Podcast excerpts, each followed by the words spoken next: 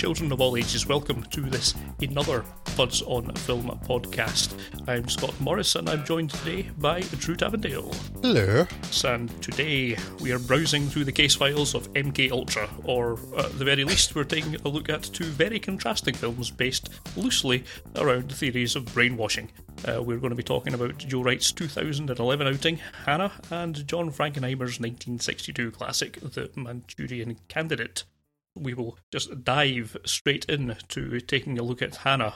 If a director's career path were to be formulated as some kind of geometric series, Joe Wright's would be unsolvable. Uh, there's a, a, leap from straight period piece Pride and Prejudice to a stoic period drama Atonement to the stoic drama The Soloist. That has some sort of obvious arc to it, but the neatness of this graph is rather ruined by 2011's Hannah, which is a balls out mental Bourne Identity meets crank fever dream. But perhaps I am getting ahead of myself. We're introduced to Eric Heller, played by Eric Bana, out in the isolated snowy wilderness, uh, raising his daughter Hannah, Saoirse Ronan, in the usual homeschool topics of hunting, hand-to-hand combat, marksmanship, and you know all the usual activities for a growing teenager. Oh yeah, it's it's the regular primary school curriculum, really, isn't it? Yeah, it's, it's what we all go through. Certainly up in Scotland, you need to be prepared for the winters uh, when winter is coming. As a sidebar, I have a policy of always pronouncing Ralph Fiennes as Ralph Fiennes because it's clearly spelled Ralph, not Rafe. Now, if I am going to do that, surely I should be calling Saoirse Ronan Saoirse Ronan because there is no logical way to get from that combination of letters to Saoirse. Uh, oh, but it's a different language, Scott. An Irish name. Eh, I don't think that's a good excuse. Anyway. Saoirse Ronan. Uh, yeah, it, it's clear from the off that something is unusual about the situation, and I mean the film, not Saoirse's spelling of her name. Uh, after all, there's normally very little need for teenagers to memorise so detailed a cover identity, unless perhaps they're attempting to bamboozle an off-license assistant.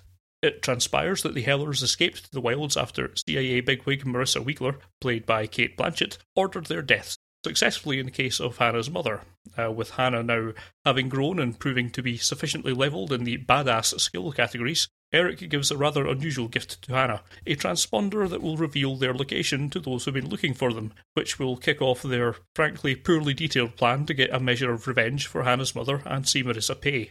Eric heads off on the run, and Hannah waits to meet the capture squad.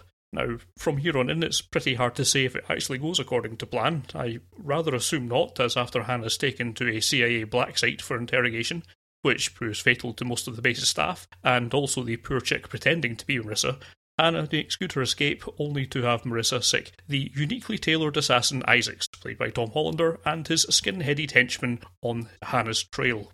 Now, this leads to a fairly unique trail of violence across Europe, with Isaacs being rather unpleasant to the people who show kindness to Hannah on her trek through Germany for a pre arranged meeting point with Eric, where all of these moving parts meet in a rather final way for most of them.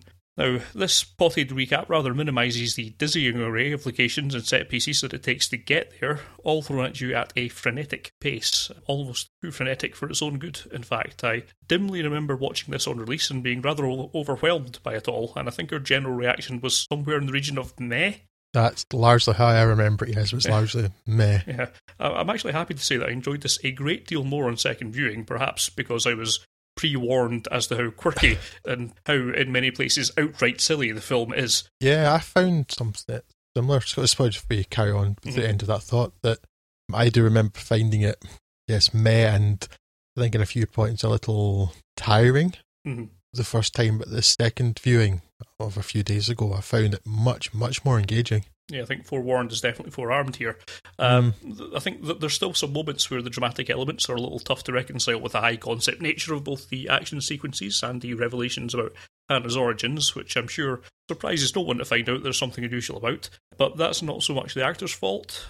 Bana and Ronan have as believable a relationship and reactions as you could expect them to have, considering. Uh, but yes, there's, there's a lot of caveats there yes. with that, really. well, the former CIA agent adopted father who raised the girl in the wilderness of Finnish forest doesn't have a normal relationship with the girl? You don't say. it, it, does rather get undercut by the overarching daftness of it all. And on occasions, I'm, I'm left wishing they'd played it rather less straight than they do. But as alluded to earlier, we already have that film, and it's Crank and Crank 2 High Voltage. And visually at least, uh, it's not a million miles away from those two masterpieces of stupidity, which I intend as a high compliment. Uh, and uh, yes, um, same sort of soundtrack as well. Yeah, uh, yeah. That, so it helps sort of um, cement that connection there. Mm-hmm. The next thing I say, special mention must be made of the Chemical Brothers uh, pounding soundtrack, which is really well integrated into the movie, very cleverly in many places, and it provides a real driving heartbeat for many essential sequences, and it's just edited together really, really tightly. And yeah, I think on the second time, the only thing that annoyed me was Blanchett's rather broad southern accent, which borders on parody, but I suppose is at least recognisable. yes, that's exactly. It's, it's unlike so many of her accents. It's from this planet. Yeah. I'm not sure you could localize it a great deal more than that, but it's okay. It's an Earth accent. I think it's not from Pluto or whatever she does in most other films. It's not her Russian accent. yeah. Uh, oh, hold on. It was Ukrainian. yeah, Ukrainian yeah. by way of Mars. Anyway, that's a small point and insignificant in the grand scheme of things, and I'm, I'm actually really glad I revisited this. I'm much happier recommending this time round than it was on first view. Um, some really, really nice action sequences sort of hold this film together, quite inventively done. Lots of really quite impressively varied and distinct interesting visuals to go along with it, and uh, yeah, a thumping soundtrack and uh, better acting than the source material possibly deserves. Um, but yeah, it all hangs together, I think, actually quite well. But you just have to take cognizance that it's a bit silly going into it and have that uh, have that squirreled away at the back of your mind. Yeah, for me again, yes, I don't think I liked it quite as much the second viewing as you, but certainly a great deal more than the first time. And it is it is quite interesting. It's got a bit more humour than I remember. I remember Yeah. it being sort of a bit self serious when I watched it the first time, and I didn't feel that that much this way. Although some of the humour does come at the expense of Hannah, who seems to have put all of her special attributes into strength and endurance, and none into perception and intelligence. But yeah, yeah, oh, too much to add to what you've said.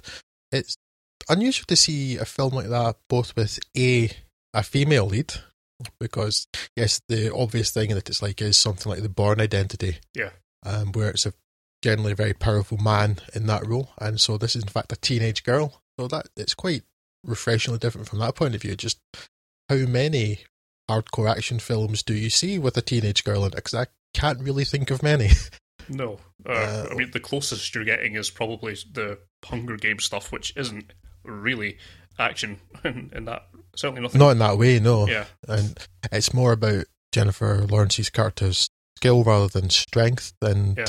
so not that sort of hand to hand combat that's in this. yeah, That's nice. It just when you see a lot of films in the same genre, just anything that mixes up a little is always welcome. yes. Uh, the soundtrack's great. Uh, interesting settings. They, it's actually. I remember. I didn't check this, but I think this is a relatively low rated film, like a twelve or something. Despite the fact people are, or was it maybe a fifteen? I don't know. But the fact that people are shot to death with arrows and then tied upside down, hanging from the inside of the Jacob Grimm house in Berlin, then sort of haunted, well, haunted, abandoned theme parks and the fiberglass dinosaurs and stuff, and then you've got the forest, and then sunny parts of North Africa, southern France. Things, yeah, it's very, very varied setting. It's visually interesting, as is Tom Hollander. Yes, and uh, That's I like that's seeing Tom. Hollander in most things, but he's particularly unique in this instance. Yes, I actually think I do remember finding him odder the Yeah. first time round. Uh, This time he didn't stand out as much to me. Maybe I was expecting that and was concentrating more on the rest. But the shock of bleached blonde hair and the shell suits and things, that's a very strange character. yes, Um, why that character's like that, I have no idea. But it's, again, it's distinctive, which is enough. Genuinely, it's not a brilliant film, but just it's pretty entertaining. The only thing I really don't like about this film is Cate Blanchett because mm. I have come to the realization that come and go with her some things, but I think I've come to the realization that I really, really don't like Cate Blanchett. yeah, I think accent is maybe something to do with it because she can't do them, yeah. and and it's not an accent I particularly care for anyway. That one, I mean, and I appreciate that people might not like our accents. That's fine. It's, I just don't like American. But maybe when it's a fake Southern American accent, it's um, it's what makes it really bad. Yeah, and I just checked. This was a 12A passed uncut in the UK. So I guess when that was handed in, it was handed in with a nice big fat stack of cash.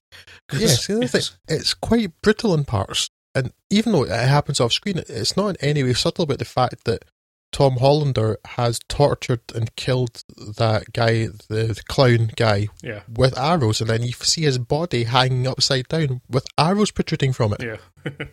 in a film that conceivably a three year old could be taken to see, depending on their parent. Yeah yeah, no, no, one really gets out of this well. I mean, pretty much everyone on screen is going to die apart from one character, I believe, uh, uh, including sadly that the, the family that uh, Hannah travels with, that's sort of headed up by Jason Flemyng and Olivia Williams, who um, I think I found quite annoying on first time through. But when you actually listen more closely to their dialogue and the little barbs and Jason Flemyng's little asides, they're actually uh-huh. really quite funny and really quite relatable all yeah, the way through it. I don't think they get it that well. And oh. then, so I'm thinking too I'm now sort of stuck on this idea of this being rated 12A because there's a bit where somebody's grandmother gets shot in the head at point blank range in cold blooded murder in a 12A.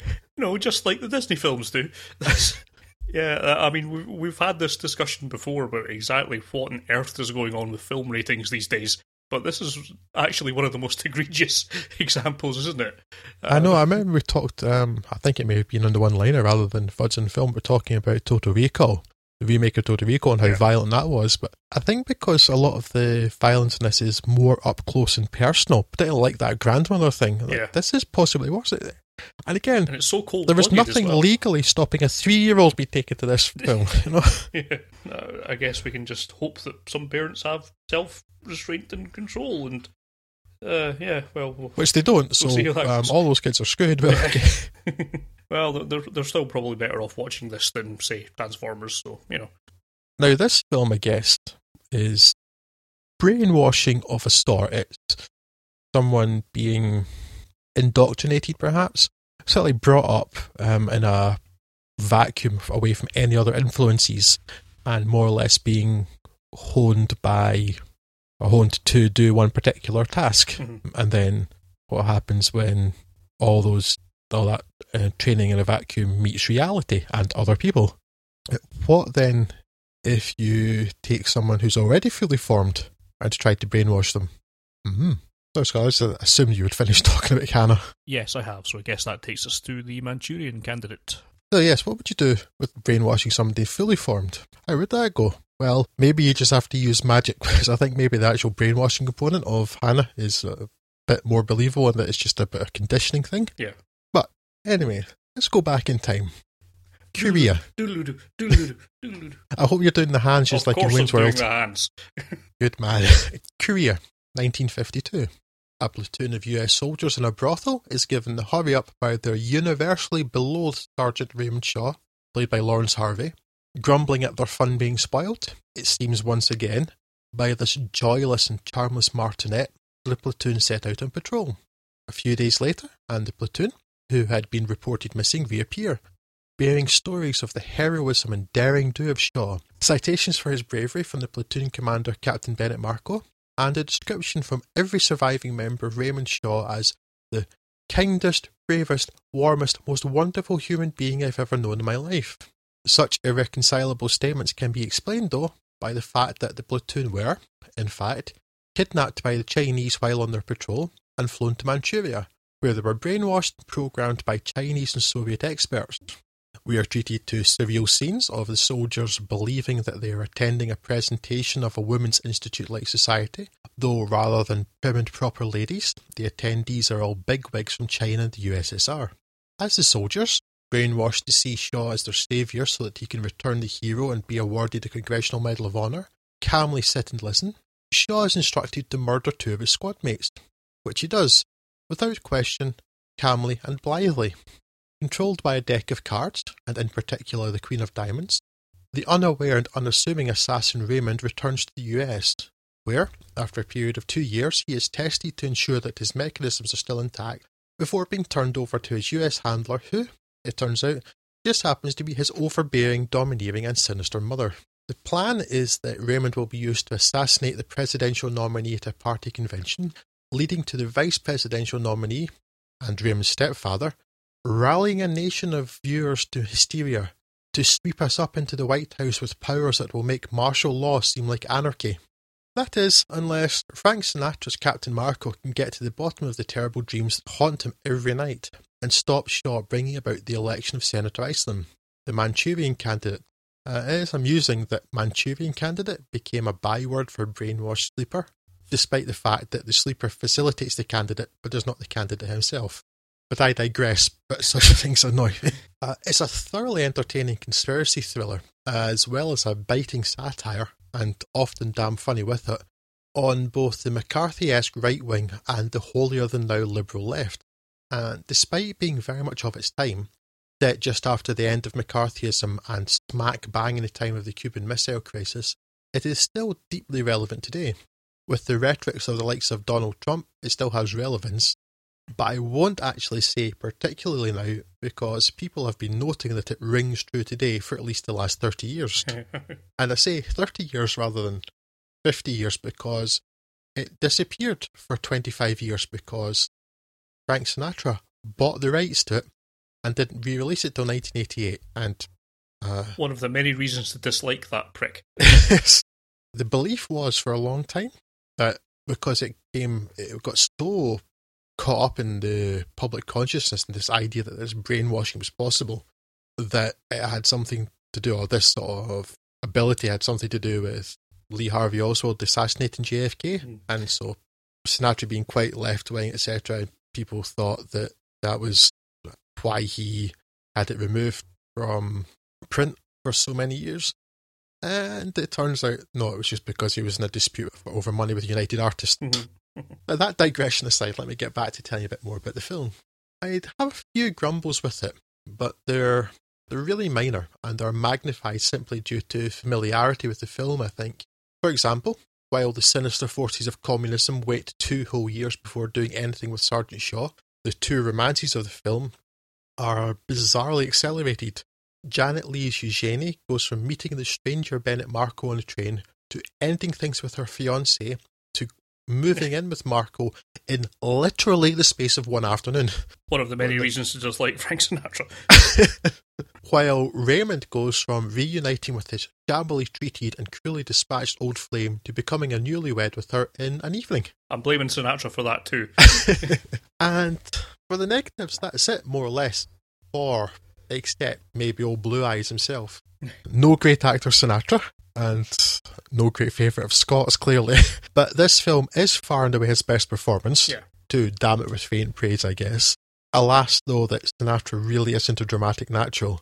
For example, the scene where Raymond tells Marco about the content of their fellow squadsmate's dream sees Sinatra walk calmly across to Laurence Harvey before then roughly grabbing Harvey's arm and asking him wild eyed how he knows that. It's painfully stilted. Yeah. That poor monologue at the end. Whatever did it do to deserve having Frank Sinatra perpetrated upon it? Oh, yes, it's the it's the real Achilles heel of the film. It is Sinatra, and it's got to be stunt casting in a way because the early 1960s, Sinatra's at his peak. Yeah, the Rat Pack and things. So maybe that's just simply to get more people to come see it. It's a pity though because the rest of it is so good. Laurence Harvey is really interesting. Yeah, his manner in this film is cold, awkward, perhaps a little wooden. I would say he's probably the kindest, warmest, bravest man I've ever met. So don't know where you're getting that from. I blame Sinatra. Uh, that could be easily mistaken for bad acting. But while I'm not really not familiar with Harvey's other roles, I really think not. Mm. To me, it's a representation of Shaw's insular nature, his uncomfortableness with the world, his inability to fit into the world he neither understands nor belongs in. Now, I would say that interpretation is given credence by the way he transforms and absolutely yeah. lights up when he is with, or even talks about Jocelyn, yeah. um, his love interest. And viewed like that, it is in fact a fine performance, well gauged, and also makes Shaw a rather pitiable character rather mm. than the ogre you might think him to be. And keeping on with casting, while I don't know how it seemed then, yeah. for people of our generation, one of the strangest things is seeing Angela Lansbury. You know, Mrs. Potts from Beauty and the Beast. Sweet mystery solving Cabot Cove writer and amateur sleuth Jessica Fletcher as the big bad. Sorry. I'm just picturing a typewriter in my mind now and seeing the keys going down as that music plays. As Raymond's scheming, evil, amoral mother, she is far removed from any other role I was accustomed to seeing her in that it was a real shocker the first time I saw this. Yeah. But she's great because she is evil. so evil, you would say that she's evil, like the fruits of the devil. evil. James Gregory as Senator Iselin is also great. His bumbling performance in committee, his inability to remember the exact number of communists he has absolute proof of the existence of in the Department of Defence, his role as a henpecked husband, and the fact he gets to deliver the best joke in the entire film when he looks at a bottle of Heinz ketchup and then tells the world that the absolutely definitive number of communists he have, has proof of is 57. though perhaps the one, this isn't a casting issue, it's more, this is about the how the film goes, but though perhaps the one thing that I would change is that I wouldn't have had Iselin in in the conspiracy.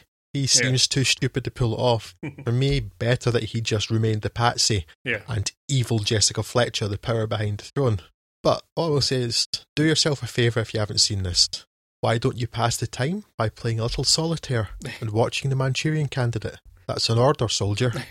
Heartily enjoy this film, and I, I don't think I'd seen it in a while. Uh, probably not since the uh, perfectly competent but entirely unnecessary uh, remake uh, came out, and I think I'm pretty sure I watched it again round about then. But yeah, it's just such an enjoyable film to watch. And I certainly second that recommendation. Perhaps I'm doing a disservice to 60s, let's be honest, mainstream um, studio cinema, but this is seems unusually transgressive in a great many respects.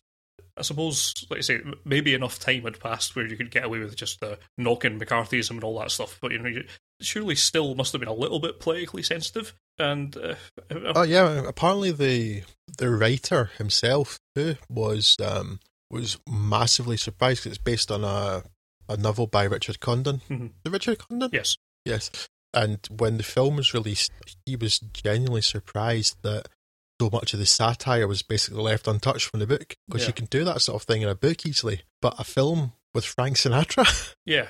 So it's a film with some pretty transgressive politics. It's got two leads, both of which are very damaged. Both Marco and you know, for the obvious reasons of his, his conditioning and his you know nightmares that he's having from it, he's you know, pretty vulnerable in that respect. Mhm. And Shaw himself uh, is, I suppose, the other lead is, is also obviously damaged and was in a less charismatic place to come from the, the first instance. So uh, there seems to be an awful lot of detail in there that I wouldn't have really expected to come from a mainstream studio outing at the time. And also points such as um, Frankenheimer's and his whoever his uh, cinematographer was the, the the scenes you mentioned where they're doing that kind of pans around the Women's Institute like uh, meetings, then it turns into the Politburo and goes around, and it's co- you can see it coming from you know the, the various different people's perspective on it. That's a really cleverly done sequence Mm-hmm. really visually quite a good way of pulling you into that narrative, and it, it does such a really good job of that. It works in a few ways there because it's first of all it's kind of surreal, Mhm.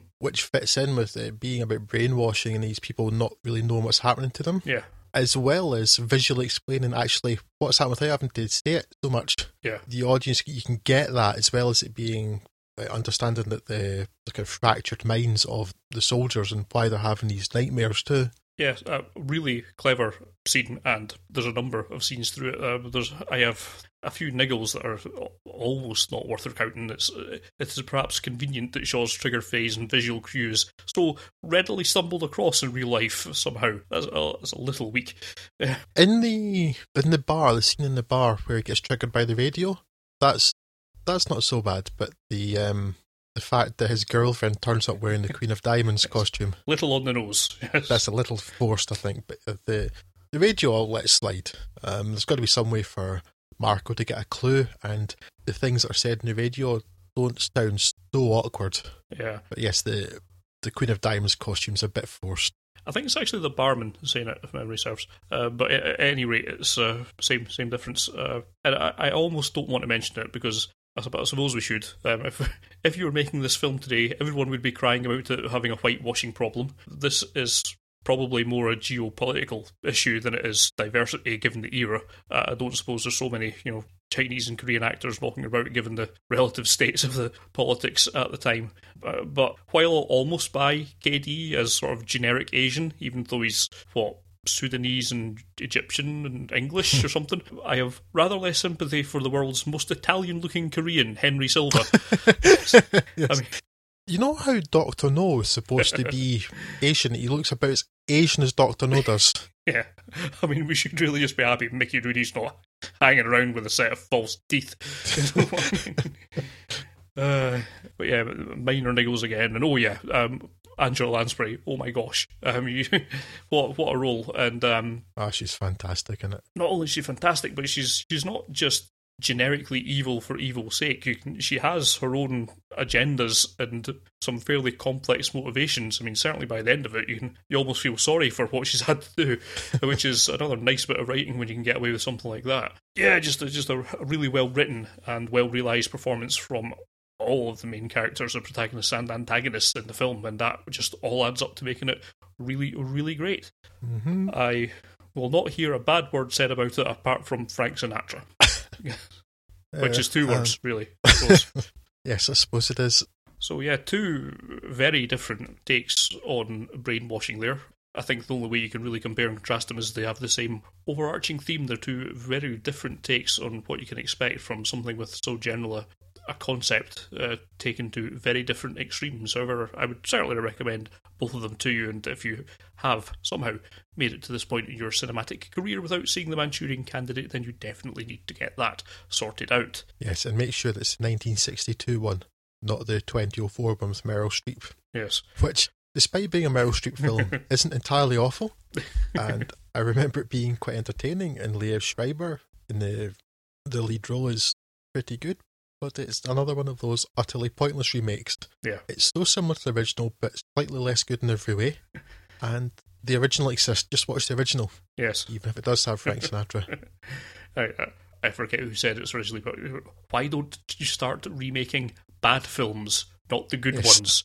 You know, do the, do the bad ones better. So we will be back with you in oh, mere 10 days with another general catch up of what's been kicking around recently. Um, we'd like to take a moment, as usual, just to thank everyone who's been uh, sharing our links on the Twitters or the Facebooks. Um, you can hit us up on either of those at uh, twitter.com slash fuds on film or facebook.com slash fuds on film. Email us if you like, podcast at fuds on film as well. Um, I think particular mentions must go to the folks at the Magic Lantern with their excellent podcast and Lantern Cast, who always happy to see them digging what we do, and of course the folks at, uh, well, in particular at Blake's Right on Twitter, who does the very entertaining I'm the Host podcast, which is very much worth checking out if you haven't done so as well. Who we're glad to have amused somewhat with our digressions into talking about intraocular heroin injection. Someone had to appreciate it, and even if this is just you, Blake, I'm happy that we've reached out and touched someone. Well, look, uh, we have caused the feelings of contraction in pregnant women because they were laughing so much at our discussion of intraocular heroin injections. So it's um, it's powerful, powerful stuff. You should seek that episode out. We're going to have to come with a government health warning soon, I think. so, um, as I say, we'll be back with you on the 20th of this month, so close to the end of the year, so close. And uh, until then, take care of yourself and each other. Goodbye.